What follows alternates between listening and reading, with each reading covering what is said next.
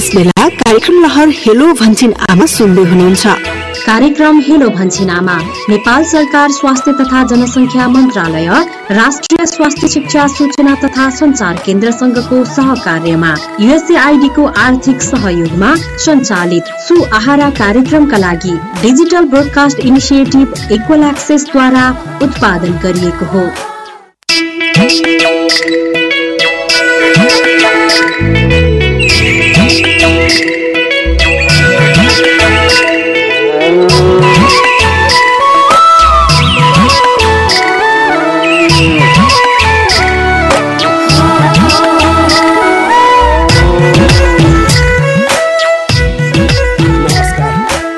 हरेक आइतबार जस्तै फेरि पनि हामी आएका छौँ। कोभिड नाइन्टिन अर्थात् कोरोना भाइरस अझ अर्को डिटेल नाम विस्तृत नाम नोबल कोरोना भाइरसको बारेमा सकेसम्म धेरै जानकारी धेरै सूचना र धेरै सन्देश प्राप्त होस् भन्ने उद्देश्यका साथ सुरु गरिएको हेलो भन्छिन आमा प्रत्यक्ष रेडियो लहर। हेलो भन्छिनामा प्रत्यक्ष रेडियो लहर काठमाडौँ उपत्यका स्थित डिजिटल ब्रोडकास्ट इनिसिएटिभ इक्वल एक्सेसद्वारा देशभरिका पूर्वी ताप्लेजुङदेखि पश्चिमको कञ्चनपुरसम्म त्यसै गरी पश्चिमको दार्चुलादेखि पूर्वको झापासम्मको एक्सेसमा भद्रपुरसम्मको एक्सेसमा रहेका झापासम्मको एक्सेसमा रहेका अर्थात् यो एक्सेसमा रहेका अथवा भनौँ यो कोर्डिनेट्समा रहेका सम्पूर्ण एटी सेभेन पोइन्ट फाइभदेखि हन्ड्रेड एट मेगा रेडियो स्टेसनहरूबाट एकैसाथ प्रस्तुत भइरहेको छ।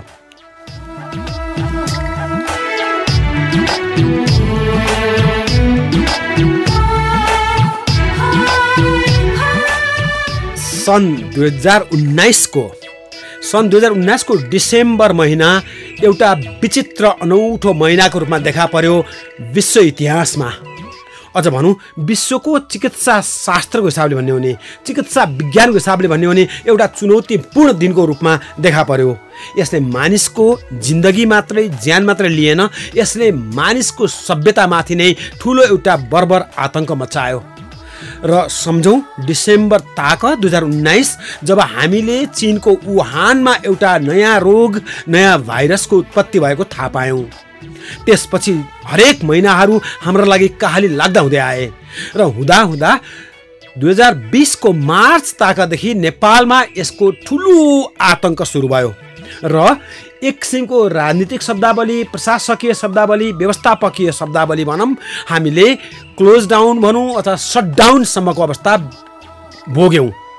र यस्तो अवस्थामा कोभिड नाइन्टिनको विरुद्धको सुई त के कुरा? हामीले सिर्फ तिनवटा कुराको बारेमा मात्र चर्चा गऱ्यौँ। एउटा हो नाकमुख छोपिने गरी मास्क त्यसै गरी साबुन साबुन सेनिटाइजर साबुन सेनिटाइजर आदिको आदिको प्रयोग। त्यसै गरी अर्को हो सोसियल र फिजिकल डिस्टेन्सिङ। यो तिनवटा उपायमा हामीले कोभिड नाइन्टिनलाई परास्त गर्ने कुरा गऱ्यौँ र एक्कासी यसको विरुद्धको खोप वा ओखतीको कुरा आयो। र खोप वा ओखतीको कुराकानी गर्दा गर्दै एक वर्षभित्रै खोपले पनि एउटा मिराकल अथवा चमत्कारिक रूप लियो। जसले गर्दा हामी जसले गर्दा हामी यस्तो अवस्थामा आइपुग्यौँ कि एउटा खोप पनि पत्ता लागेर हामीले खोपका विभिन्न संस्करणहरू थाहा पायौँ। खोपका विभिन्न संस्करणहरू पत्ता मध्ये हामीले ती खोपहरू प्रयोग गरेको गरेछौँ। र अहिले हामी एक किसिमबाट मत्थ रूपमा देखा परेका छौँ। आज हामीसँग दुईजना चिकित्सा कर्मीहरू फेरि पनि हेलो भन्छी नामामा स्रोत व्यक्तिको रूपमा देखा पर्नुहुनेछ। अथवा हामीसँग भेट्नुहुनेछ।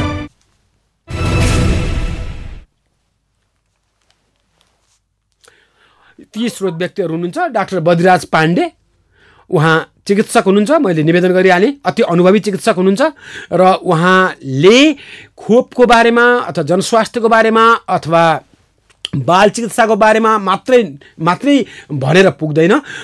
त्यसै गरी प्रेग्नेन्सीको बारेमा अथवा सेफर मदरहुडको बारेमा अथवा फ्यामिली वेल बिङनेसको बारेमा ठुलो एउटा विशा विशेषज्ञता हासिल गर्नुभएको छ। डाक्टर पाण्डे नमस्कार। त्यसै गरी आज फेरि हामीसँग हुनुहुनेछ शेरबहादुर कम्मर शेरबहादुर कमर हुनुहुन्छ र शेरबहादुर कमर सेती अञ्चल तत्कालीन सेती अञ्चलको धनगढी स्थित। अहिलेको प्रादेशिक अस्पतालमा काम कार्यरत सिनियर कन्सल्ट्यान्ट हुनुहुन्छ। आज हामी यिनै दुईजना विशेषज्ञहरूसँग कुराकानीमा रहनेछौँ। बद्रिराज साहब नमस्कार फेरि पनि। बद्रिराज सर नमस्कार। म्युट भयो कि आओ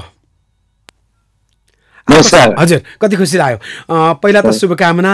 यहाँले हालै मात्र आफ्नो पिताजीको एउटा स्मृति सभा गएको बिहिबार सम्पन्न गर्नुभएको छ र त्यहाँ पनि यहाँले कोभिड नाइन्टिनको बारेमा जानकारी दिनुभएको थियो उपस्थित व्यक्तिहरूलाई। हजुर। त्यो त कोभिड त एकदमै इम्पोर्टेन्ट हो नि होइन। एकदम हुन त हामी अहिले धेरै राम्रो अवस्थामा छौँ। उम्. केसहरू घटिरहेको छ सब छ सुखद चिज देखिया छ तैपनि एकाध डेथको रिपोर्ट त भइरहेको छ। त हिजो एउटा पनि डेथ भएन क्या है? अब त्यसैले उम्, यो त बहुतै इम्पोर्टेन्ट चिज हो नि। अब मैले त वास्तवमा चाहिँ नि जब यो चिनबाट त्यो वुहानबाट स्टार्ट भएदेखि नै यो सबै विशेष हिसाबले चाहिँ नि अध्ययन गर्दै गएको थिएँ। अब अहिले त्यो जमाना र अहिलेको बेलामा धेरै नि हो। अब यसमा हामीले कहाँ कहाँ चुक्यौँ त? भन्ने पनि यहाँ एउटा चाहिँ नि एउटा हुनसक्छ राम्रो विषय हुनसक्छ। अब। धेरै डिटेलमा त नजाउँ। अब पहिले त के भने एक त बडो यो कोभिड भन्दा साथै आतङ्कित भए मान्छे। दोस्रो चिज चाहिँ नि यहाँ हाम्रो नेपालमा चाहिँ नि अब पहिले त चाहिँ यो मेडिकल स्टुडेन्ट्सहरू सबलाई चाहिँ ल्याएको पनि हो ल्याइकन एउटा स्पेसल मिलिटरी उसले एउटा चाहिँ नि आइसोलेसन क्वारेन्टाइनको लागि एउटा व्यवस्था पनि एकदम उत्कृष्ट व्यवस्था मिलायो बहुत राम्रोसँग भयो। तर त्यसबाट के देखियो भने छिमेकहरू चाहिँ नि असाध्यै डराए ओहो यो त एकदम चाहिँ नि भयानक चिज रहेछ भनिकन चाहिँ नि समाजमै एक किसिमको चाहिँ नि यो एउटा कस्तो किसिमको वातावरण भयो भने ओहो यो कोभिड भए त एकदमै चाहिँ नि त्यो त टाढाबाट देखे पनि आफैलाई हुन्छ कि भन्ने जस्तो त्यस्तो किसिमको भावना पनि विकास भयो। तर त्यही बेला पनि नेपाल सरकारले एउटा चाहिँ प्लान बनाएको थियो। त्यो बहुतै राम्रो प्लान थियो उत्कृष्ट प्लान थियो। प्लान बहुत राम्रो तर जब इम्प्लिमेन्टेसनको बेला आयो कार्यान्वयन त्यो सब चाहिँ नि ठिकसँग हुन सकेन।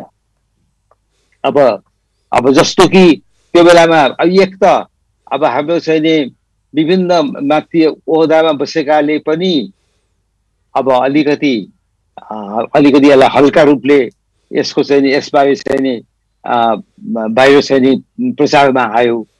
अब दोस्रो चिज चाहिँ नि अब जो फ्रन्टलाइन वर्कर्स खास गरेर डक्टर नर्सेस जो चाहिँ नि अस्पतालमा काम गर्ने जो चाहिँ उसले उनीहरूलाई चाहिँ नि जुन चाहिँ नि यो सुरक्षाको सामान चाहिन्थ्यो त्यो पनि त्यसको विषयमा पनि बडो हल्का रूपले लिइयो। अब यो सोचेन कि यो फ्रन्टलाइन वर्कर्सले आफ्नो ज्यान बाजीमा लगाइकन अगाडि आएका छन्।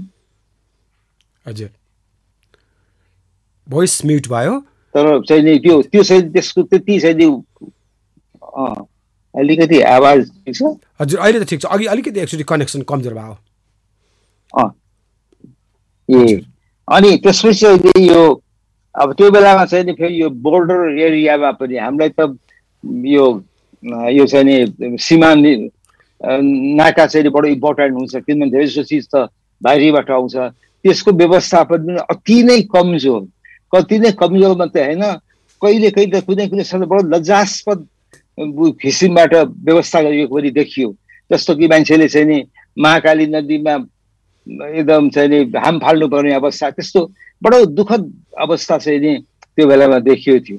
तर यी सब बडो यो कठिन उसको बावजुद पनि आज हामी यहाँ आयौँ। तर यसमा चाहिँ यो भन्न मलाई त भन्नै मन लाग्छ कि यो जनस्वास्थ्यविदहरूले यो उसको चाहिँ नि यसै जानु चाहिँ नि उत्तम होला भनिकन बडो आफ्नो सुझाव नदिएको होइन। त्यो सुझाव त्यो पालना भएन। पछि जब पालना भयो एकदम ढिलो भइसकेको थियो। आखिर त्यही सुझावले नै आखिर चाहिँ नि हामी अहिलेको स्थितिमा आयौँ।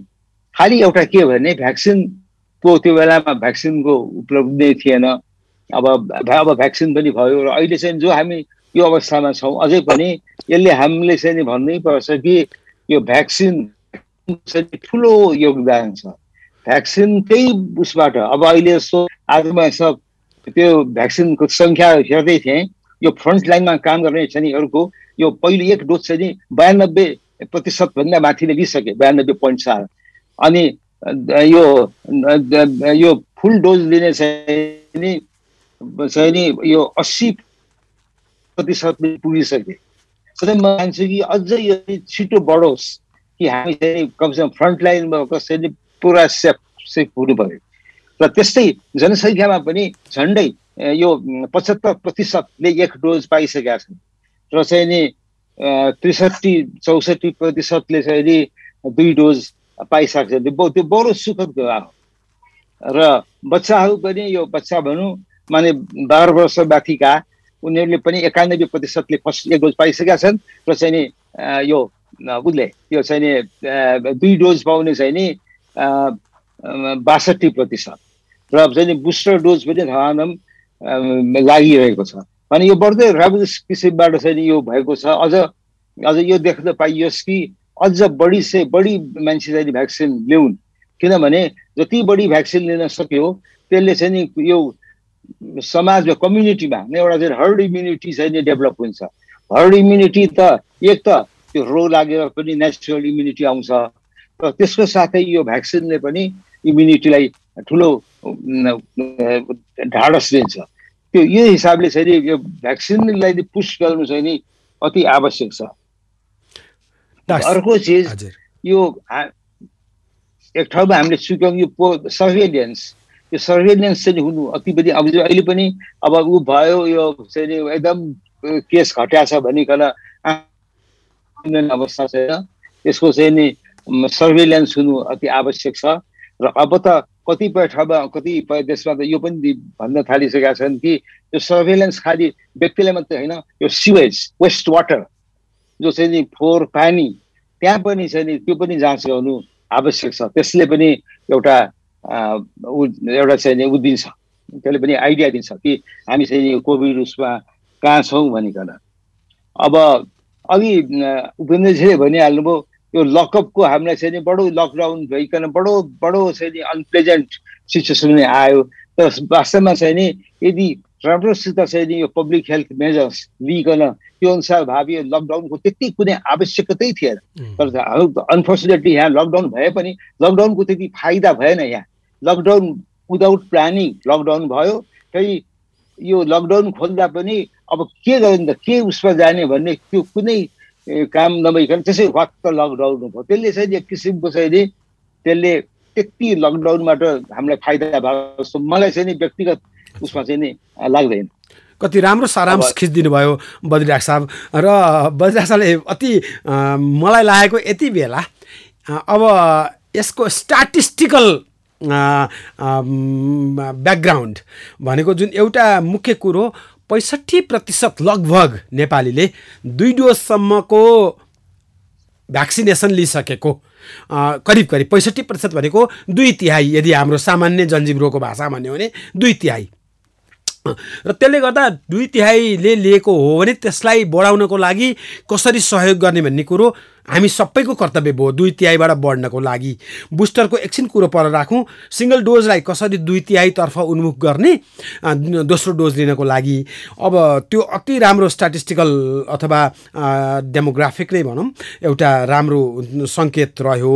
अर्को कुरा यदि हामीले साँच्चै नै यति बेला लकडाउन भनौँ अथवा सटडाउन भनौँ पछि गएर एउटा राजनीतिक शब्दावली जस्तो गरेर एउटा ट्रिकी शब्द स्मार्ट लकडाउन छन् भने सुन्यो। त्यो खालि ट्रिकी कुराहरू मात्र थिए। यदि डाक्टरले गरेको यो मूल्याङ्कनमा साँच्चै नै हामीले लकडाउन चाहिँ एउटा अहिले फेरि समीक्षा गर्न लायकको विषय भयो। होइन लकडाउन भन्नुको मतलब ताजा मार्नु लकडाउन वास्तवमा होइन। लकडाउन भनेको त्यसको अति नै पराकाष्ठसम्मका कुराहरू सोच्नु पर्थ्यो। अघि डाक्टरले एउटा कुरोबाट हामीले बिर्सिसकेको कुरो तर सम्झनामा ल्याइदिनु भयो। महाकाली नदी भेल आएको महाकाली नदी सबै तरेर कोरोना भाइरस ले एउटा त्यो स्टोरी समेत आयो। र यसमा यति बेला हामीसँग धनगढीमा कार्यरत सेवारत डाक्टर शेरबहादुर कमर हुनुहुन्छ। र Mahakali river mighty Mahakali river शक्तिशाली महाकाली रिभर उहाँको पेरिफेरीमा पर्छ।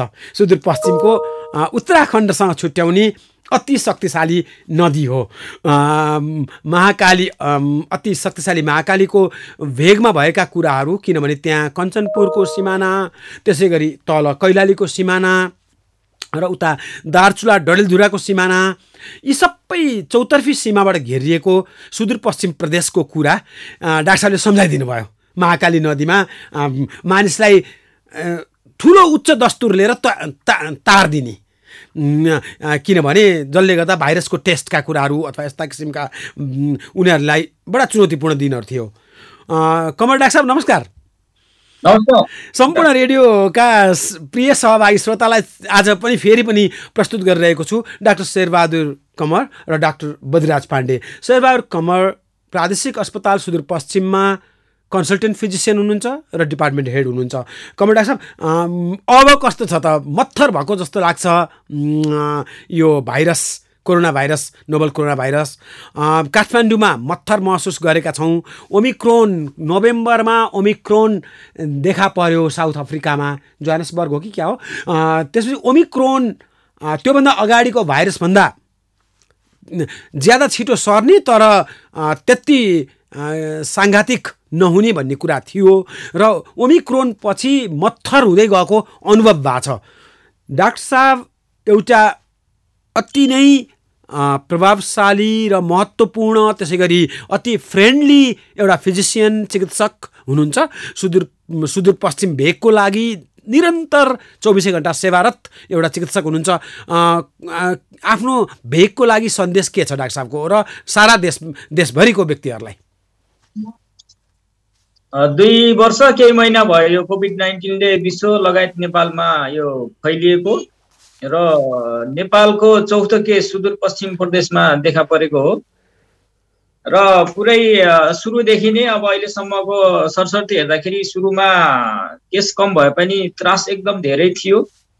र दोस्रो लहर चाहिँ एक्सपेक्ट गरे भन्दा एकदम छिटो आएर एकदम धेरै हताहत भयो। त्यसम्म धेरै कुराहरू व्यवस्थापन गर्न सबैलाई गाह्रो भयो यहाँलाई थाहा छँदैछ।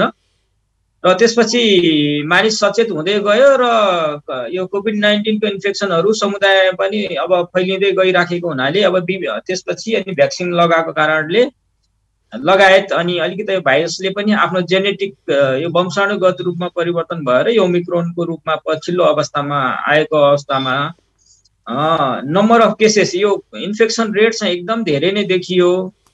घरमा एकजनालाई इन्फेक्सन भयो भने प्रायः सबै परिवारमा पोजिटिभ देखिने तर लक्षणहरू चाहिँ अलिक कम हुने र अलिक सिरियस भएर भर्ना हुने अवस्था चाहिँ कम भएको हो जसले गर्दाखेरि अब हामीलाई म्यानेज व्यवस्थापन गर्न पनि अलिक सजिलो भयो अहिले तेस्रो ओमिक्रोनको अवस्थामा चाहिँ। र बिचमा के एक दुई हप्ता चाहिँ अब हामीलाई आइसियुमा पूर्ण रूपमा दस बाह्रवटा बेडको आइसियु पूर्ण रूपमा भरिएको थियो। भरिए पनि अनि पहिलाको जस्तो अवस्थामा राख्नै नसक्ने ठाउँ नै अभाव भयो चाहिँ भएन। र एक दुई हप्ता अलिकति गाह्रो भयो। त्यसपछि केसहरू क्रमशः घट्दै गयो। अहिले चाहिँ अब त्यति सिरियस केसहरू छैन आइसियुमा। अब एक दुईजना फाटाफुट्टा चाहिँ अरू बेलामा नि हुन्छ। अथवा यो फाटाफुट्टा इन्फेक्सनहरू त भइराखेको हुन्छ। यो दीर्घ रोगीहरूमा यो इन्फेक्सन अलिकति बढी हुने हुनाले अब ओमिक्रोनकै ठुलो अलि भयावह अवस्था चाहिँ छैन अहिले। डाक्टर साहब हजुर। हजुर। कति खुसी लाग्यो। म यति बेला हुन त डाक्टर साहब you're acting local but thinking global national र रिजनल त हुनु नै हुनुहुन्छ। नौवटा जिल्लाहरू सुदूरपश्चिमको प्रदेशमा छन्। तत्कालीन मात्रै होइन अहिले पनि महाकाली र सेती अञ्चलका जिल्लाहरू। जुन नेपालको अति रमणीय भूधरातल हो र एउटा रिसोर्सफुल अथवा अति स्रोत सामग्रीपूर्ण अ, एउटा क्षेत्र हो। त्यसै गरी अर्को कुरा भारतको उत्तराखण्ड अथवा भारतसँग भारतको उत्तर उत्तरी उत्तर पश्चिमी भूभागसँग जोड्ने एउटा महत्त्वपूर्ण सीमा क्षेत्र पनि हो। त्यहाँबाट माइग्रेसन अथवा बसाइसराई सिजनल बसाइसराई त्यति नै छ त्यसपछिबाट आएर लामो बसाइसराई त्यति नै छ दिल्ली अति नजिक छ धनगढी कञ्चनपुरबाट सात आठ घन्टामा दिल्ली पुगिन्छ। यहाँले अब खोपको प्रोग्रेस कस्तो छ सुदूरपश्चिममा? किनभने अघि डाक्टर बद्रीले भन्नु हाल्नुभयो खोपले गर्दा एउटा हर्ड इम्युनिटी पनि ल्यायो। अर्को कुरो झन्डै पैँसठीले दोस्रो डोजसम्मको खोप दिने अवस्थामा छन्। त्यो अवस्था दिएको अवस्थामा छ त्यो कुरा गरौँला। यसै बिच एउटा टेलिफोन छ। टेलिफोनको कुरा सुनिसकेपछि त्यहाँबाट डाक्टर साहबसँग म अहिले खोपको प्रगतिको बारेमा कुराकानी गर्छु। हजुर नमस्कार। पहिला टेलिफोन नै लिउँ। हजुर हामीसँग डाक्टर बदिराज पाण्डे र डाक्टर शेरबहादुर कमर हुनुहुन्छ। डाक्टर बदिराज पाण्डे म र कमल डाक साहब भन्दा अझ बढी अनुभवी व्यक्तित्व हुनुहुन्छ। शेरबा डाक साहब चिकित्सा क्षेत्रको सुदूरपश्चिमको लागि सेवारत एक कर्मशील एक अति कुशल ह्यान्ड हुनुहुन्छ र कुशल माइन्ड हुनुहुन्छ। अब यहाँले फोनमा प्रश्न के गर्न चाहनुहुन्छ र कसलाई गर्न चाहनुहुन्छ? नमस्कार। कहाँदेखि प्रश्न गर्नुभयो अथवा फोन गर्नुभयो? कृष्ण किसान बोले। कृष्ण किसान? हजुर। कुन कुन एफएम सुन्दै हुनुहुन्छ? मलाई म सञ्चारकर्मी हुनाले कुन एफएम सुन्नुहुन्छ भन्ने प्रश्न मेरो लागि महत्त्वपूर्ण रहन्छ। म धौलागिरी एफएम सुन्दैछु धौलागिरी एफएम। म गएको छु कुनै समय। बाह्रौँ तेह्रौँ वर्ष अगाडि म बागलुङ बजारमै छ होइन त धौलागिरी एफएम? गएको छु। तपाईँको बागलुङको साथ सम्भवतः पहिलो स्टेसन हुनुपर्छ त्यो मेरो ज्ञानमा। हजुर धौलागिरीकै कृष्णजी कति खुसी लाग्यो। अनि कहाँ? धौलागिरी एफएम बागलुङ बाहेक कुन कुन सायद नजिकको अरू जिल्ला पनि सुनिन्छ होला? रिच कभरेज राम्रो। जिल्लामा कति कति राम्रो। त्यस कारण म रेडियोको महत्त्व मतलब मानिसहरू हिजो आज भन्छन् हेर्नुहोस् न कृष्णजी। युट्युब आएपछि टिकटक आएपछि अब रेडियो महत्त्वपूर्ण भएन भन्छन् तर रेडियो महत्त्वपूर्ण छ नि छैन र? रेडियो एकदमै महत्त्वपूर्ण छ। रेडियो चाहिँ अझै पनि गाउँ घरमा सहर बजारमा अझै पनि सुन्नुहुन्छ नि रेडियो त। हो त। त्यसो भएर मलाई भन् मलाई व्यक्तिहरूले भन्छन् रेडियो आजभोलि को र हिजो त टिकटक र युट्युबको कुरा गर्नुहोस् न भन्छन् तर म भन्छु म जब कार्यक्रम गर्छु कति फोनहरू आउँछ। र यसै गरी कृष्णजी तपाईँले बागलुङ जस्तो अति नै दुर्गम भूभा भूभाग समेत समेटेको जिल्लाबाट फोन गर्नुभयो। म्याग्दी बागलुङ अति नै प्राकृतिक सौन्दर्यपूर्ण जिल्लाहरू हुन्। र यहाँको कोभिड नाइन्टिन सम्बन्धी प्रश्न के छ त अब? जस्तो अहिले हामीले भ्याक्सिन पहिलो लायौँ दोस्रो लायौँ तेस्रो पनि लायौँ। अब यो फेरि निरन्तर फेरि चौथो हुँदै पाँचौँ हुँदै लाइराख्नु लाइराख्नु पर्ने हो कि के हो खासै कुरामा भाइरसको अति मजाको प्रश्न गर्नुभयो अति। म पनि अन्यलमा छु। एकदेखि कहिलेसम्म जाने हो लहर? एक र बुस्टर भनेको कति नम्बर हो त त्यसमा नि? तिन नम्बरलाई बुस्टर भन्ने हो कि त्यो तिन पछि लाउनेलाई चाहिँ बुस्टर भनिने हो? म प्रबुद्ध सिनियर हाइली एक्सपिरियन्स डाक्टर बद्रीसँग पुग्छु त्यसपछि फेरि कमर डाक्टरसँग सोधुला। हस् गुड। डाक्टर साहब? यो बडो छैन यो बडो सबैको मनमा आइ आएकै छैन प्रश्न हो। हामी हाम्रो आफ्नै उसमा भने अब यो बुस्टर डोज दिनुको मतलब के भने अब यो दुई डोज दिएपछि पनि केही महिनापछि तिन चार महिनापछि जो यो रोग चाहिँ रोक्न सक्ने क्षमता जुन हुन्छ त्यो घट्दै जान्छ। अब त्यसैले अर्को बुस्टर डोज दिएपछि त्यो क्षमता फेरि बढ्दै जाने। तर अहिलेसम्म चाहिँ यो बुझिन्छ कि छ सात बुस्टर दिएपछि पनि अब यसको सबै बढी कहिलेसम्म हुन्छ भन्ने त्यो चाहिँ नि अझ चाहिँ नि त्यो अध्ययन गर्नु नै बाँकी छ। किनभने यो बुस्टर डोज डोज दिन चाहिँ नि सुरु भएको बहुतै धेरै समय भएको छैन धेरै समय भएको छैन। त्यसैले चाहिँ नि अब सायद सायद सायद भन्छु म अब यो यस्तो होला कि यो कोभिडको लागि पनि खोप त दिनु आवश्यकै होला पछि पनि तर यो चाहिँ नि हुन पनि सक्छ कि जस्तो आजकल अझै पनि इन्फ्लुएन्जाको लागि भ्याक्सिन लिन्छ त्यो इन्फ्लुएन्जा भ्याक्सिनमा यो पनि सायद चाहिँ नि सम्मिश्रण गरिकन त्यो भ्याक्सिन चाहिँ नि कुनै बन्न सक्ला। अनि बनेपछि भ्याक्सिन इन्फ्लुएन्जा भ्याक्सिन ल्याए जस्तै सालमा एकचोटि पर्ने त्यो आउन। तर यसमा चाहिँ ठोकेर भन्न सकिन्न किनभने भ्याक्सिनै दिन सुरु भएको पनि धेरै समय नभए हुनाले अध्ययन यसमा चालु नै भएको हुनाले अब अहिले चाहिँ नि भन्छन् कि तेस्रो डोज त जरुरी छ चौथो डोजको पनि आवश्यकता हुन सक्छ। अति विजडम अति विजडम फुल एन्सर दिनुभयो बद्रिराज साहब। आभारी छु। र कृष्णजी मैले निवेदन गरेँ बागलुङ गण्डकी प्रदेशको जिल्ला भए पनि उतापट्टि भनौँ न त्यसपछिको लुम्बिनी प्रदेशको जिल्लाहरूमा पनि बागलुङको रेडियो स्टेसनहरू त्यति नै घना रूपमा सुनिन्छ।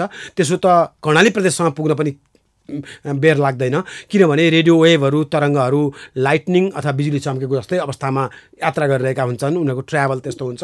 त्यस कारण तपाईँको यो प्रश्नले हामीलाई धेरै राम्रोसँग एउटा लाइटनिङको जस्तो इफेक्ट दिएको थियो र डाक्टर बद्रीको यो उत्तर प्रशस्त सहभागी श्रोताले प्राप्त गर्नुभयो होला। हजुर डाक्टर साहब? यसमा एउटा थपौँ भने अब त्यसरी यो भ्याक्सिन त बहुत बहुतै नि आवश्यक हो।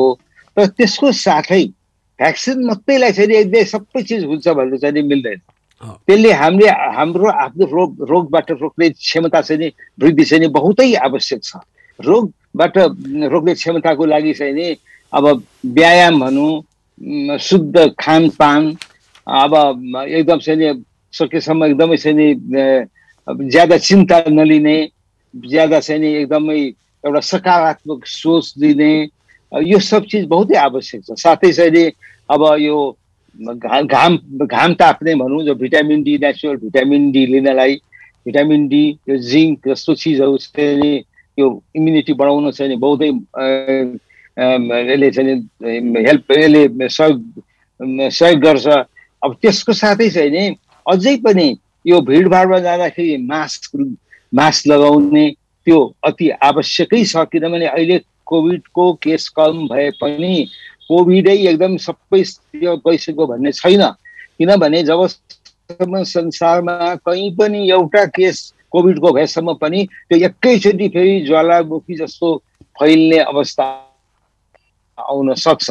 आफू सचेत हुने भिडभाडमा जाँदा मास्क गर्ने चोकी लाग्यो भने आफू घरमै बस्ने कसैलाई चाहिँ ऊ नहोस् भन्ने मतलब कसैलाई चाहिँ सङ्क्रमण हुन्छ कि भन्ने उसबाट त्यसबाट बच्ने। अब त्यस्तै चाहिँ अब आफूलाई शङ्का लाग्यो भने टेस्ट पनि टेस्ट पनि गर्ने गराउने त्यो त्यो त्यो पनि आवश्यक छ। त्यसैले अब यो भ्याक्सिनको साथै यी सब यो स्वास्थ्य मापदण्ड पनि पालना गर्नु अति आवश्यक छ। अति खुसी लाग्यो। अर्थात् बद्री आस्थाले भन्नु जस्तै यो सम्पूर्ण सम्पूर्ण पक्षहरूको मिश्रण हो सम्मिश्रण हो। अर्थात् हामीले प्रिभेन्सन पनि त्यति नै लिनु पऱ्यो जस्तो अघि भने जस्तै पोस्टिला खानेकुराहरू भाइटामिन डी जिङ्क अनि त्यसै गरी अर्को कुरा चाहिँ खोप जुन पत्ता लागिहाल्यो त्यसले हामीलाई धेरै हदसँग इम्युन गरिहाल्यो। अर्को चाहिँ खास गरी कोभिड नाइन्टिन स्पेसिफिकमा हामीले नाकमुख छोप्ने गरी मास्क त्यसै गरी साबुन सेनिटाइजरको प्रशस्त प्रयोग सफा पानीको प्रशस्त प्रयोग र त्यसै गरी अर्को कुरा फिजिकल. अनि सोसियल डिस्टेन्सिङ। यो कुराको कम्बिनेसन अथवा सम्मिश्रणले र खोप त भइहाल्यो। खोप चाहिँ यसमा चमत्कार भयो छिटो पत्ता लाग्यो। मैले फेरि पनि भने अ, जस्तै एचआइभीमा खोपको अझै पनि त्यस्तो ठ्याक्कै कुनै चमत्कार भएको छैन। यसमा भने इन नो टाइम सर्ट टाइममै यसको ठुलो चमत्कार आइलाग्यो। यो राम्रो कुरा हो। म फेरि फोन आएको छ। म एकपल्ट फेरि पनि निवेदन गर्छु फोन नम्बर हो five four three one five nine nine पाँच सय त्रिचालिस पन्ध्र उनान्सय काठमाडौँ भएको हुनाले शून्य एक पहिला थिच्नुपर्छ। काठमाडौँ उपत्यकाको कोड शून्य एक हो अगाडि। त्यसपछि पाँच सय त्रिचालिस पन्ध्र उनान्सय फोन आउँदा के हुन्छ भने डाक्टर बद्री पाण्डे बद्रीराज पाण्डे त्यसरी डाक्टर शेरबहादुर कमर अति नै हाम्रो लागि अति नै महत्त्वपूर्ण व्यक्तित्वहरू हुनुहुन्छ। तर बस्ती बस्तीमा हाम्रो ओडा ओडामा भने हामीलाई यी सन्देश जागरण चेतना फैलाइदिने हाम्रो यस्तै रेडियो सुनेर डोर टु डोर पुग्नुहुने साथीहरू हो। त्यसले गर्दा मैले एकपल्ट फोन लिएँ अनि त्यसपछि म कमल डाक्सागा पुग्छु। हजुर नमस्कार। हजुर नमस्कार। कहाँबाट फोन गर्नुभयो होला? म डुटीबाट बोल्दैछु सर। म। जीवन थापा जलन राम्रो। जीवन थापाजी सुदूरपश्चिम प्रदेशबाट गर्नुभयो डोटीबाट गर्नुभयो डोटी बिपिनगर अथवा जोगबुढा अथवा दिपायल। हजुर। ए डडेलधुराको बिपिनगर हजुर। ए डडेलधुराका तिनीहरू हस् मैले थाहा पाएँ। डोटी दिपायल होइन? दिपायल सिलगढी त्यसै गरी होइन? अति नै महत्त्वपूर्ण जिल्ला हो। त्यस कारणले गर्दा यहाँको कुन रेडियो सुनिरहनु भएको छ? म रेडियो त्रिवेणी एफएम चौरानब्बे थोलो चार मेगा सुनिरहेको अवस्था हो यति बेला। प्रशस्त रेडियोहरूको उपयोगिता कम भयो भन्छन् नि हिजो आज युट्युब टिकटकले गर्दा। के हो? रेडियोहरू साँच्चै नै कम भएको हुन् अथवा कमजोर भएको हुन्? होइन होइन कम भएको होइन सर। यो रेडियो सुन्ने श्रोताहरू र रेडियो प्रेमी मनहरूलाई कहिले कम हुन्न यो रेडियो? ल जाति भयो त्यसो भने म जस्तो रेडियो कर्मी विचलित हुन्न। अब यहाँको प्रश्न के हो? मेरो प्रश्न के छ भने सुदूरपश्चिममा मात्र नभएर हाम्रो मध्यपश्चिमका थुप्रै ठाउँहरूमा जुन कोभिड नाइन्टिनको सुई हानिरहँदा सर होइन डोज दिइ लिइरहँदा मैले पनि लिएँ दुई दुई तिनचोटि मैले पनि डोज लिएँ। लिँदाखेरि कतिपय भनौँ न हाम्रो साथीभाइहरू हाम्रा आमा बुवाहरू बुढा पाखा अलिकति हुन्छन् नि काँचो उमेरका अलिक पाको उमेरकालाई यो नफारे जस्तो हुने र ज्वरो आउने यो के कारणले होला कस्तो कारणले होला भन्न खोजेको सर? अनि ठिक छ। अघिको कृष्णजीको प्रश्नसँग जसरी मात्रा बढ्दै जानु कहिलेसम्मको हुने हो अथवा बुस्टरलाई कति नम्बर भन्ने हो भन्ने प्रश्नमा मलाई अत्युक्ति नहोला एउटा कुरा बताउन मन लाग्यो। जसरी हामीलाई साक्षर हुनलाई साक्षर हुनलाई जीव विज्ञानको पनि एउटा कुरा नैतिक शिक्षाको पनि एउटा कुरा गणितका पनि एउटा कुरा बुझ्नलाई जसरी एसएलसी ए काफी छ। त्यसपछिबाट र एडभान्स इन्टरमिडिएट ब्याचलर्स मास्टर्स हुँदै हामीले जसरी एकदम आफूलाई फाइन बनाउँछौँ। मलाई पनि यो खोपको मात्रा त्यस्तै लाग्यो। पहिलो दोस्रो मात्राभन्दा बढी जब पछि हामीले मात्रामा पुग्छौँ त्यसले हामीलाई रिफाइन गर्छ होला। मलाई त्यस्तै जस्तो एउटा उदाहरण दिन मन लाग्यो। यदि मैले गल्ती गरिरहेको छु भने डाक्टर भन्नु होला म यति बेला सायद तपाईँको प्रश्नको पक्ष चाहिँ केही साइड इफेक्ट छ यो भ्याक्सिनेसनको भन्ने बारेमा जस्तो लाग्यो। कहाँ कहाँ तपाईँले ज्वरो आउनेहरू जस्तो कुरा गरेपछि म प्रादेशिक अस्पतालमा अति निरन्तर सशक्त कार्यरत डाक्टर कमरसँग यो प्रश्न गर्दछु। डोटीको साथीलाई यहाँको उत्तर के हुनसक्छ? भ्याक्सिन भनेको बाहिरी वस्तु हो। हाम्रो शरीरमा कुनै पनि बाहिरी वस्तु गएपछि रियाक्सन हुन्छ। शरीरले त्यसको प्रतिक्रिया देखाउँछ। प्रतिक्रिया देखाउँदाखेरि अथवा द्वन्द्व हुन्छ। द्वन्द्व हुँदाखेरि अलिकति केही त्यहाँ केही रसायनहरू निस्किन्छ। ती रसायनहरूले कुनैले ज्वरो ल्याउने कुनैले जिउ दुख्ने जोर्नी दुख्ने अलिअलि हुन्छ। त्यस्तो हुनाले कुनै पनि भ्याक्सिन दिँदाखेरि भ्याक्सिन र शरीरको दुईटा रियाक्सन हुँदाखेरि त्यसले देखाउने प्रतिक्रियाले देखाउने एउटा सामान्य असर हो। यसलाई चाहिँ सामान्य ज्वरो आउने जिउ दुख्ने चाहिँ सामान्य असर हो। यस्तो साइड इफेक्टहरू सबै किसिमको भ्याक्सिनमा हुन्छ। यसलाई चाहिँ अब त्यति धेरै नराम्रो असर मान्न सकिँदैन। भ्याक्सिनको अरू पनि अब दसौँ लाखौँ भ्याक्सिन डोज दिँदाखेरि एक दुईजनालाई चाहिँ अलिक कडाखाले समस्याहरू पनि देखा पर्न सक्छ। त्यो चाहिँ कडाखाले भ्याक्सिनको असर भनिन्छ। हजुर। र नेपालमा करिब करिब अब चार पाँच करोडको हाराहारीमा डोज भ्याक्सिन दिइसकिएको छ। यति भ्याक्सिन दिँदाखेरिमा ज्यानै जान सक्ने भ्याक्सिनले देखाउने नराम्रो त्यस्तो असरहरू चाहिँ अहिले त्यस्तो रिपोर्टिङमा आएको छैन। अलिकति कसै कसैलाई यो जिउ दुख्ने ज्वरो आउने यस्तो त छँदैछ। र एक दुईजनामा अलिकति शरीरमा डाबर आउने त्यस हजुर। हुनाले यो भ्याक्सिन भ्याक्सिन लगाइसकेपछि देखिने सामान्य असर हो। यो चाहिँ यसलाई चाहिँ नराम्रो असर मानिँदैन। र यो सबै भ्याक्सिनहरूमा एक्सपेक्ट गर्न सकिने असर हो हजुर। हामी सायद मलाई लाग्छ अति नै आफ्नो अनुभवी माइन्डबाट जुन एउटा उत्तर दिनुभयो हामीले कुरा बुझ्यौँ। कमर डाक्टर साहब म एउटा अर्को एउटा मसँग यो फेसबुकको माध्यमबाट एउटा प्रश्न भनौँ अथवा एउटा जिज्ञासा छ। धोबीघाट काठमाडौँ उपत्यका कल्पना नेपालीजी अब उहाँले उहाँले समाचार पढेको हुनुपर्छ। डब्लुएचओले कोरोना भाइरसलाई महामारी भन्ने टर्म अब हटाउने भन्ने समाचार कता कता हिजो अस्ति मैले सुने जस्तो लागेको छ। जुन विश्वको लागि खुसीको कुरा हो महामारी अन्त्यको सुखद दिन कहिलेसम्म आउला? के भन्नुहुन्छ विज्ञहरू? म डाक्टर बद्रीसँग पुगेँ। यो धेरै जस्तो। हामीले बर्ड्स फ्लू अथवा एचआइभी एन्ड एड्स अथवा यो विभिन्न किसिमका इभोला यी विभिन्न किसिमको कुराकानी गर्दा गर्दै एपिडेमिक भन्ने शब्दसँग हामीले साक्षात्कार गऱ्यौँ अथवा परिचित भयौँ। त्यसै गरी कोभिड नाइन्टिन पछि पेन्डेमिक पेन्डेमिक कस्तो हुँदो रहेछ भन्ने कुरो एपिडेमिककै अर्को डेराइभेसन जस्तो लाग्ने। पेन्डेमिक शब्दसँग पनि हामी परिचित भयौँ। अब कल्पना नेौपानेजीले मैले त पढेको थिइनँ तर सहभागी श्रोता हामीभन्दा जहिले पनि अगाडि हुनुहुन्छ। त्यो पनि सत्य हो। त्यस कारणले गर्दा बद्रिया साहब यो के डब्लुएचओ संस्थाले यो महामारी शब्द लाई हटाउने अथवा झिक्ने भन्ने केही चर्चा चलायो र? अहिले मैले बुझेसम्म मैले बुझेसम्म चाहिँ अब यो तुरुन्तै चाहिँ त यो हटाउँदैनन्। किनभने संसारमा अझै पनि कतिपय देशहरूमा यो केसहरू देखिरहेको छ। जस्तो नयाँ केसहरू जस्तो तपाईँलाई केही देशहरूको नाम लिन्छु जस्तो रसियामा साउथ कोरियामा मेक्सिकोमा Indonesia Japan Australia Thailand Austria New Zealand पा पाकिस्तानमा पनि अहिले पनि नयाँ केसहरू देखिरहेछ। त्यसैले जबसम्म यो केसहरू सबै ठाउँमा चाहिँ देखिन छोड्दैन अब डब्लुएचओले छिटै यसलाई पेन्डेमिक उसबाट निकाल्ला भन्ने जस्तो मलाई लाग्दैन। त्यो हुँदैन होला। केही समय लाग्छ। र डब्लुएचओ त अझ यो पनि भनिरहेको छ कि यो यस्तो हामी यस्तो यस्तो परिस्थितिमा छौँ कि सबैले भ्याक्सिन पाएको छैनन् संसारमा सबैले। अब भ्याक्सिन नपाएपछि अब यो चाहिँ नि भेरिएन्टहरू पनि धमाधम निस्किने छन् जस्तो हालै। अहिले नै निस्किया छ एउटा भेरिएन्ट डेल्टा डेल्टा क्रस। यो डेल्टा भेरिएन्ट र यो अहिलेको हाम्रो चाहिँ नि भेरिएन्ट के माइक माइक माइक माइक को चाहिँ नि उसको चाहिँ नि अहिले नै एउटा डेल्टा क्रोन भन्ने भेरिएन्ट पनि निस्का छ। फर्चुनेटली त्यो चाहिँ नि त्यति खतरनाक देखिएन। त्यो पनि सामान्य किसिमबाट गइरहेको छ।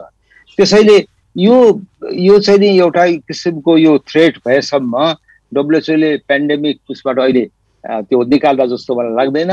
डब्लुएचओको जोड हुन्छ कि भ्याक्सिन सबैले पाउन् छिटो पाउन् अनि साथै चाहिँ नि यो स्वास्थ्यका मापदण्ड पनि उचित चाहिँ नि यो अवलम्बन होस्। साथै चाहिँ नि यो टेस्ट टेस्टहरू पनि प्रशस्त होस्। किनभने अब कति त चाहिँ नि यो यस्तो देखिया छ कि यो कोभिड भएका करिब चाहिँ नि तिस चालिस प्रतिशतलाई त कुनै सिम्टमै हुँदैन। कुनै किसिमको त्यस्तो खास विशेष केही हुँदैन। तर उनीहरूले अरूलाई चाहिँ नि त्यसबाट चाहिँ नि सङ्क्रमण गर्न सक्छ। त्यसैले चाहिँ टेस्टमा पनि उसले जोड दिइरहेको छ। डाक्टर साहब काफी विस्तृत जवाफ दिनुभयो। म एकपल्ट कमर डाक्टर साहब कहाँ गएँ फेरि। कमर डाक्टर साहब कस्तो छ सुदूरपश्चिमको खोपको प्रोग्रेस? स्ट्याटिस्टिकली केही बताइदिनु सक्नुहुन्छ कि? सुदूरपश्चिमको खोपको अवस्था पनि यो नेसनल डाटा अनुसार नै करिब करिब मिल्दो जुल्दो छ। एक दुई पर्सेन्ट तलमाथि मात्रै हो। र खोप लिने जनसमुदायहरू पनि उत्साहवर्धक रूपमा सबैजना सहभागी हुनुहुन्छ। अब दुई चारजना अपवादको रूपमा चाहिँ अब खोप लिएर नराम्रो हुन्छ लिन आवश्यक छैन भन्ने आवाजहरू पनि सुनिएको छ। समग्र रूपमा खोपको अवस्था सन्तोषजनक छ र त्यसको रिजल्ट चाहिँ अहिले जुन इन्फेक्सन रेटले पनि देखाइएको छ त्यसो हुनाले खोपको अवस्थालाई सन्तोषजनक मान्न सकिन्छ। म खोप पनि पर्याप्त मात्रामा पाइएको छ। अहिले पाइएन। खोप नभएको कारणले फर्केर आउनुपर्ने त्यस्तो अवस्था छ। कमल डाक्टर साहबको कनेक्सन कमजोर भयो हो। हेलो कमल डाक्टर साहब नमस्कार फेरि। हजुर। खोपको उपलब्धता अथवा चाहिँ मौजदात काफी छ भन्नुभएको हो। अन्तिममा वाक्य टुट्यो। अहिले चाहिँ खोप खोप पाइएन भनेर फर्किने व्यक्तिहरू चाहिँ छैन। यसको अर्थ चाहिँ खोप पर्याप्त मात्रामा छ। लाउन जाने मानिसहरू पनि फर्केर आउनु परेको छैन र खोप लिने व्यक्तिहरूमा पनि उत्साहजनक सहभागिता पाइन्छ। र अन्तमा खोप राम्रोसँग लगाएको हुनाले अहिले जुन हाम्रो इन्फेक्सन रेट पनि कम हुँदै गएको छ यसको चाहिँ राम्रो रिजल्ट हो जुन खोपको प्रभावकारिता देखियो भन्ने देखिन्छ। सुदूरपश्चिमको यो प्रादेशिक तस्विर नै यही हो त होइन ओडे जिल्लाको? म फेरि पनि एउटा विशिष्ट section of population Kamal doctor साहब एउटा एउटा हाम्रो जनसाङ्ख्यिकीको एउटा महत्त्वपूर्ण हाम्रो मात्र होइन विश्वकै यो गर्भवती र सुत्केरी अवस्थाका महिलाहरू खास गरी त्यो ठुलो एउटा ठुलो एउटा समूह भनौँ अथवा ठुलो एउटा वर्ग हो। उनीहरूको खोपको बारेमा हाम्रो सुदूरपश्चिमको सन्देश के छ र उनीहरू उहाँहरूको सहभागिता कतिको छ खोप खोपमा? हजुर कमल डाक्टर साहब। हजुर। गर्भवती महिला र सुत्केरीहरूको खोपमा सहभागिता कस्तो छ? ठ्याक्कै डाटा यो सहभागिता छ कि छैन नहुने चाहिँ देखिएको छैन तर अब तिन महिनासम्मको चाहिँ नलगाउने भन्ने जुन गाइडलाइन अनुसार त्यो अनुसार छ। र सहभागितामा कमी छैन। सबैजनाहरू खोप लगाउनुको लागि उत्साहित हुनुहुन्छ। र दिनमा दुई चारवटा फोन चाहिँ अब लगाउन मिल्छ कि मिल्दैन? मेरो यति हप्ता भयो उति हप्ता भयो। म भनेर चाहिँ फोन गर्नुहुन्छ। त्यसो हुनाले खोपको सहभागिता गर्भवती महिलाहरूमा पनि राम्रो छ र कभरेज राम्रो छ हजुर। प्रिय सहभागी श्रोता फेरि पनि हामीसँग अब धेरै समय छैन पाँच छ मिनटको समय बाँकी छ। म रेडियोहरूसँग आभारी छु। हर रेडियोले यसरी यो महत्त्वपूर्ण अति जरुरी अति उपयोगी सन्देश र अति पेचिला कुराहरू जुन हाम्रो जीवनसँग प्रत्यक्ष सरसम्बन्ध राख्छ त्यो सन्देशको लागि रेडियोहरूले हामीलाई समय उपलब्ध गराउनु भएको छ आफ्नो फ्रिक्वेन्सी उपलब्ध गराउनु भएको छ र काठमाडौँ स्थित डिजिटल ब्रोडकास्टिङ सेटिभी खोला एक्सेस हेलो भन्छन् आमा मार्फत यहाँहरू समक्ष सकेसम्म यी उपयोगी सूचना जानकारी लिएर प्रस्तुत भइरहेको छ। सधैँ आइतबार सभा पाँच बजीदेखि झन्डै झन्डै पाँच दस अनुवार्स हामी सुरु हुन्छौँ। र यसरी स्रोत व्यक्तिसहित एउटा अन्तर्क्रियात्मक टेलिफोन फेसबुक त्यसै गरी वाट्सएप त्यसै गरी भाइबर यहाँलाई यदि वाट्सएप भाइबरमा केही लेख्न मन लाग्छ भने पनि म एउटा नम्बर भन्छु nine eight five one zero double seven two one four. अन्ठानब्बे पाँच सय दस सतहत्तर दुई सय चौधमा पनि यहाँले भाइबर वाट्सएपमा केही लेख्न सक्नुहुन्छ। यो नम्बरमा पनि यहाँले मेसेज गर्न सक्नुहुन्छ र यो महत्त्वपूर्ण किनभने जनस्वास्थ्य सम्बन्धी महत्त्वपूर्ण सूचना जानकारी सबैको लागि आवश्यक छ। यही विश्वासका साथ हामीले सुरु गरेको हौँ र यसै बिचमा म एउटा सन्देश यहाँलाई सुनाउँछु। त्यसपछि हामी फेरि हजुर डाक्टर साहब हजुर हजुर बद्री साहब हजुर। यो यो यही यो प्रसुति अवस्थाको कुरामा अहिले चाहिँ के गाइडलाइन छ भने यो तिन महिना परिपक्वहरू पर्दैन। एकै महिना पन्ध्रै दिन हुन लागेको भए पनि भ्याक्सिन लिनु चाहिँ नि अति आवश्यक छ। त्यो भ्याक्सिनले बच्चालाई प्रोटेक्ट गर्छ। पहिले चाहिँ नि पहिले जब अध्ययन चाहिँ नि पुरा भएको थिएन त्यो बेलामा चाहिँ नि यो तिन महिना अगाडि चाहिँ नलिनु लिन हुन्न कि भन्ने एउटा शङ्का थियो। त्यो पनि अब शङ्का मेटिसकेका छ। यो सबै प्रस्तुतिले सबैले लिए हुन्छ। दुध खुवाउने आमाले हजुर। बद्रिया साहबले भनिहाल्नुभयो यो अति सुरक्षित भ्याक्सिन छ र ल्याक्टेटिङ मदर पनि भन्छन् कसै कसैले सुत्केरी अवस्थाका एक्सक्लुसिभली अथवा छ महिनासम्म सम्पूर्ण स्तनपान गराइरहेका सुत्केरी महिलाहरू र त्यसै गरी त्यसपछिका महिलाहरू र त्यसै गरी प्रेग्नेन्सीमा रहेका र अघि तिन महिना पनि अब निर्देशिकामा त्यति ठुलो त्यस्तो निर्देशिका भन्दा पनि पर गएर प्रेग्नेन्सीको स्टेजमा कुनै पनि अवस्थामा लिन सक्छन् भनेर आइसकेका छ। र डाक्टर साहबले विस्तृत जानकारी दिनुभएको आभारी छु। एउटा टेलिफोन किनभने टेलिफोनले गर्दा टेलिफोनलाई प्रायोरिटी राख्न मन लाग्यो। प्राथमिकतामा फोन काटिएको छ। एकछिनपछि आउला फेरि पनि एउटा सन्देशले अझ बढी हामीलाई अझ बढी थप जानकारी दिन्छ होला। यो सन्देशपछि हामी फेरि आउँला। हजुर। गर्भावस्था होस् या स्तनपान गराइरहेका महिला ढुक्क भएर लगाऊ कोभिड उन्नाइस विरुद्धको खोप। कोभिड उन्नाइस विरुद्धको खोपले गर्भपात हुने कम तौलको बच्चा जन्मिने समय नपुगी जन्मिने भन्ने कुरा गलत हुन्। गर्भावस्थामा कोरोना भाइरस विरुद्धको खोप लगाएका महिलाहरूले समय नपुगी बच्चा जन्माउने र कम तौल भएको बच्चा जन्माउने जोखिमको खोपसँग कुनै सम्बन्ध छैन। सबै गर्भवती महिलाहरूलाई उक्त खोप गर्भवती भएको पहिलो तिन महिनापछि दिन सकिन्छ। त्यसैले ढिला नगरी आफूलाई बाहेक पर्ने खोप केन्द्रमा समयमै पुगेर बिना कुनै सङ्कोच खोप लगाऊ। साथै स्तनपान गराइरहेका महिलाहरूले पनि कोभिड उन्नाइस विरुद्धको खोप लगाउनु मिल्छ। यो खोपले आमा र बच्चा दुवैलाई सुरक्षा प्रदान गर्दछ। त्यसैले स्तनपान गराइरहेका महिलाहरूले ढुक्क भएर बिना कुनै सङ्कोच कोभिड उन्नाइस विरुद्धको खोप लगाऊ। खोप निशुल्क पाइन्छ। खोप सुरक्षित छ। खोपले जीवन रक्षा गर्छ। कोरोना संक्रमणबाट बस्नका लागि जनस्वास्थ्यका सबै मापदण्डको पालना गरौँ। मास्क लगाऊ भौतिक दूरी कायम गरौँ। बेला बेलामा साबुन पानीले हात धुवाउ। नेपाल सरकार स्वास्थ्य तथा जनसङ्ख्या मन्त्रालय राष्ट्रिय स्वास्थ्य शिक्षा सूचना तथा संचार केन्द्र। तपाईँ यस बेला कार्यक्रम लहर हेलो भन्छिन आमा सुन्दै हुनुहुन्छ। कार्यक्रम हेलो भन्छिन आमा।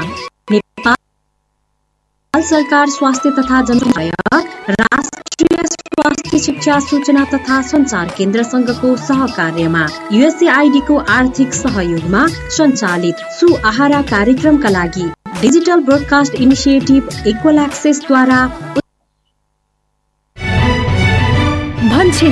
परिवारकै स्वास्थ्यका लागि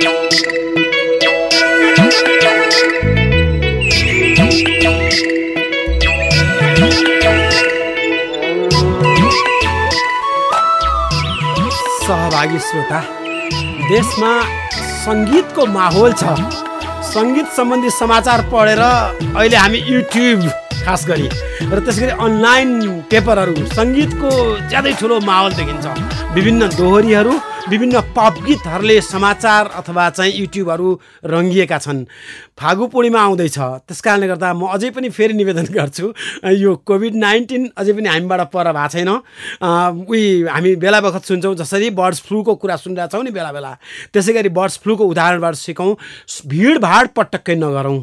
र भिडभाडमा जानु अथवा भिडभाड हुनेबाट हिँड्नु छ भने पनि मास्कको प्रयोग गरौँ अथवा भौतिक सामाजिक दूरीको पालना गरौँ र खोप सबैले सकेसम्म लिउँ र अरू जसको खोपको मात्रा पुगेको छैन उनीहरूलाई सघाउँ। त्यसै गरी डाक्टर बद्रीले भन्नुभयो जस्तै इम्युनिटी बढाउने किसिमका न्युट्रिसन भाइटामिन डी अथवा जिङ्क यो सबैको प्राप्ति गरौँ। र म यति बेला अब हामीसँग समय अति कम छ। डाक्टर साहब बद्रासालाई मैले सोधेँ वे फरवार्ड के हो त? अब हामीले सिकेको पाठ के हो त? एक मिनट समरी गरौँ। हजुर। अब त्यसको लागि अब त्यही हो।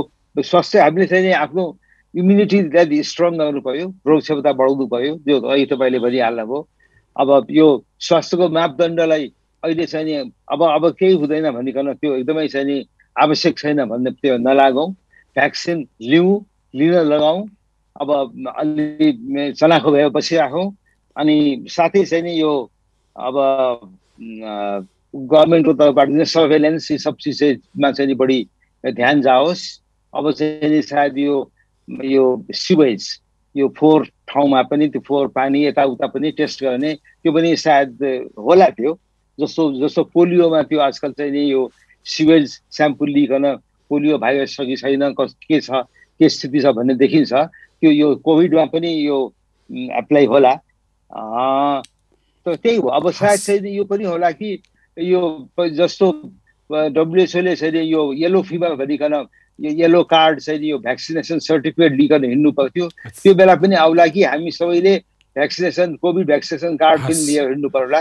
त्यो त्यो पनि हामीले सम्झाउनु पर्छ। अति असल वे फरवार्ड बताइदिनु भयो। डाक्टर साहब प्रशस्त लेसन सिक्यौँ हामीले। कमर डाक्टर साहब करिब छ बज्यो। केही छ? एक लाइनमा। मैले कमर डाक्टर साहबलाई कनेक्सनमा पाइनँ एक लाइनमा। डाक्टर साहबको अडियो टुट्यो। हस् छ बज्यो। रेडियोहरूको लागि समाचार प्रमोसनल अथवा सर्भिस अनाउन्समेन्ट्सहरू पब्लिक सर्भिस अनाउन्समेन्ट्सहरू हितकारी सन्देशहरूको लागि समय भयो।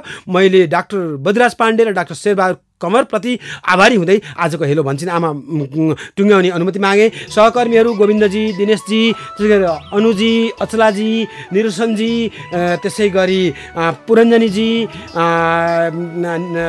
लगायत म उपेन्द्र बिदा माग्दछु। नमस्ते अर्को आइतबार फेरि सभा पाँच बजे यहाँ भेटघाट गर्नेछु। नमस्ते।